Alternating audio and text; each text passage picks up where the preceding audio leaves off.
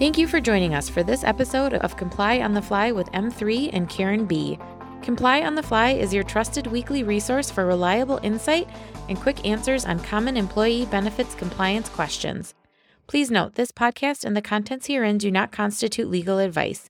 Seek the advice of counsel for any employee benefits, compliance related guidance, or strategy. Hello, everyone. I'm Karen B.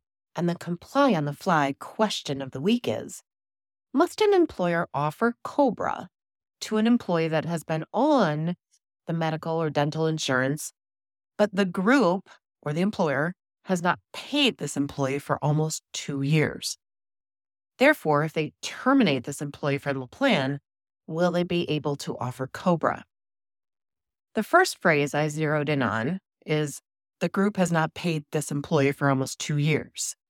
To me, that means the employee has not been working. So, of course, I then reread the question and it was stated that the employee has been on the insurance. Here is how I would approach this question. First, why is the employee still on the insurance when this employee has not been working for two years? As you may recall, insurance is a contract and contracts have requirements.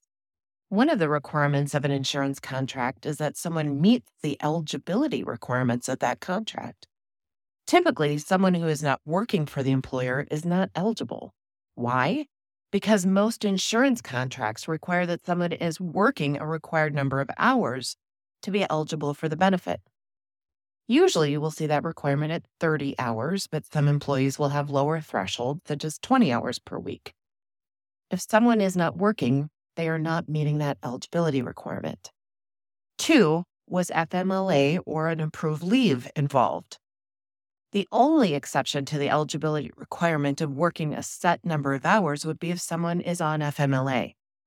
In that case, benefits are protected as if the person was actually working the required number of hours to be eligible.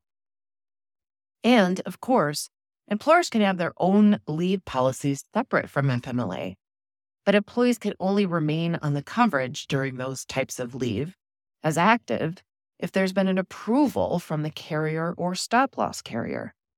Otherwise, COBRA must be offered. In the question as presented, FMLA was not mentioned. Third, if not FMLA, then when should COBRA be offered? If a person had a reduction in hours, that is a triggering event under COBRA guidelines. The triggering event, the reduction in hours, would cause a loss of coverage under the plan because the person is no longer meeting those eligibility requirements. Those two things together, the triggering event and the loss of coverage, equals a COBRA qualifying event. And COBRA should have been offered two years ago. Fourth, if COBRA was not offered when it should have been, should it be offered now? In this particular situation, the person is an ineligible person on the plan. This is not a COBRA qualifying event. In addition, the person was on active coverage longer than what the COBRA maximum period of 18 months would have been. So, my mm-hmm. answer in this particular situation would be there is no offer of COBRA required. However, each situation is different. And if you are ever in doubt of what you should do in these sticky situations, you should consult with your own legal counsel. And that is your comply on the fly question of the week. Thanks for tuning in. What's on your mind? If you have a pressing compliance question, send it to askkarenb at m3ins.com. We'll do our best to cover it in an upcoming episode. You can now follow and subscribe to Comply on the Fly on Spotify, iTunes, and Google Podcasts. Make sure to tune in next week and encourage others to join us.